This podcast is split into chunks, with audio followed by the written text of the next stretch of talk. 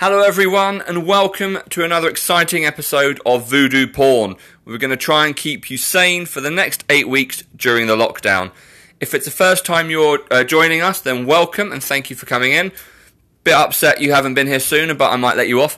If it's not your first time listening, then thank you so much for coming back and welcome back, of course. Uh, again, so for those who don't know the format of the show, it's basically me talking a load of rubbish and hoping that it can give you some other distraction throughout the day rather than the coronavirus. That's the only time I'm going to mention it. Coming up on today's show as well, a competition where you can win a genuine prize that you will obviously love, cherish, and value. Okay, I just want to start off as well by saying a big thank you to Leah for coming on to the show yesterday and having a little chat.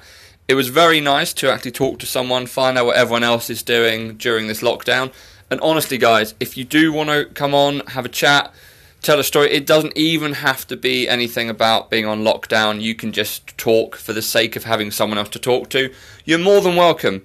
Honestly, we've got eight weeks of this. I would absolutely, genuinely love you guys to come on and just talk with me. Just let me know what's going on. Uh, again, you know, you, you don't have to have particularly interesting anecdotes. Just come and say hi. It's absolutely fine. Let me know. We'll get you on. I mean, let's face it. Everyone needs their daily dose of voodoo porn now, don't they? Right, so as always, um, we love having feedback here on Voodoo Porn, and we've had some feedback. I've had some of the listeners send in some stories to be read on air. And this one here, I'm not going to tell you who sent the story. That's for you to have a think about, and we will get them to reveal it on air when they do come on. The story goes Person X was younger and had chickenpox. Person X's parents thought, oh, hang on a minute, need to treat that. Took them to the doctors, round the doctor's house. Doctor's done the treatment, getting the uh, the medicine ready.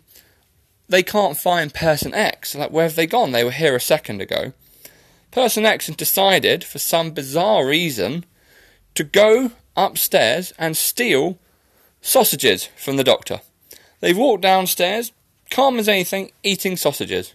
So there you go. We have an official sausage thief listening to Voodoo Porn. Okay, if you do know who it is, if you do think you know, let us know, and we will definitely get them to admit their terrible crime when they're here on the show.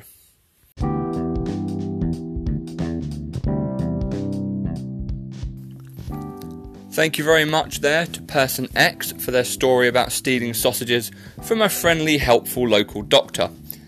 It did actually get me thinking though, like what's the silliest thing naughtiest thing you guys have done. Love to hear about it. You don't have to give your name. You can just tell me the story and I'll read it out like person X. For me personally, I was working at a gym years ago. I was about 20 years old. And there was this customer, this member, he was just weird, rude, and just a bit of a knob, really.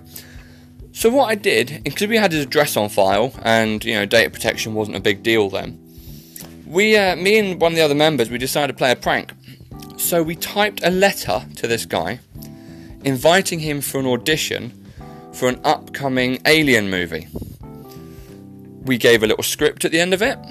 You know, like, please learn this act and this scene. Your audition is at Studio 57 on this day at this time. Sincerely, whoever, Pinewood Studios.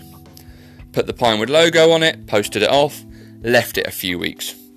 Now, this guy was a gardener, okay? So if you're a gardener and you get a letter in the post that says, Thank you for your interest in a film, we'd like you to come for an audition, you're not going to think straight away, Oh yeah, I forgot about that. You're going to think, Hang on a minute, I'm not a fucking actor. Why would I do this? Not this guy. So two weeks afterwards, he's coming. Ask him how he is. He's Oh, it's, it's horrible. Someone played a terrible trick on me. I'm like, what happened? He's got the letter. He's opened it, he's read it, and he's obviously been confused. He's thought, well, why would I be invited to an audition? Instead of doing anything, doing nothing about it, he's decided to learn the lines. He's got his sister over. He's got his family over to help him practice. He's learning all his lines, trying to establish character. Day before the audition, he phones up Pinewood Studios.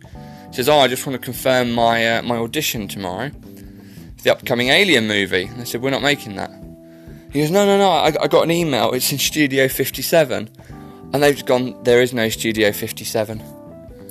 Brilliant. It's it's one of the funniest things I've tried. I couldn't laugh in his face, obviously, while he's telling me the story. And it's just the image of this guy sat there learning lines to a film, never questioning. Hang on a minute, I'm a landscape gardener. Why am I learning lines for a film? But that that's mine anyway. You know, looking back, I'm probably a bit of a shit for doing it, but it was funny.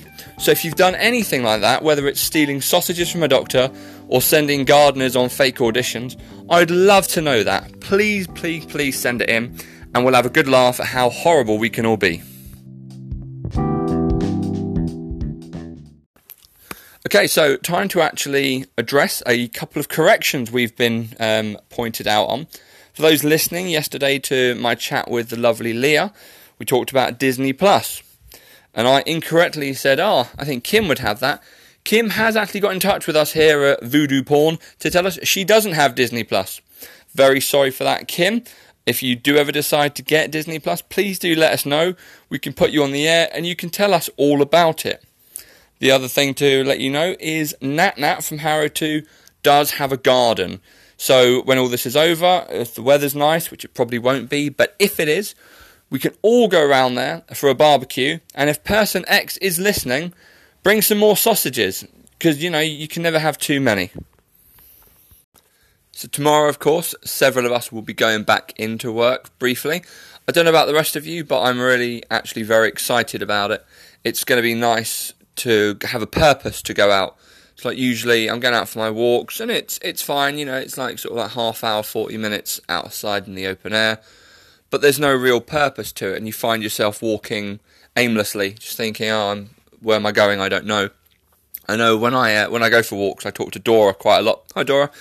And she does the same thing. We'll be on the phone, she's like, "I don't know where I'm going."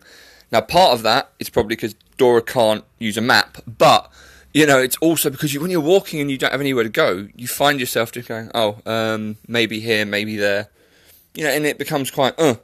Whereas I think tomorrow it's going to be good. I go into work. I can PFI. I've never been so happy to go have to go and PFI things.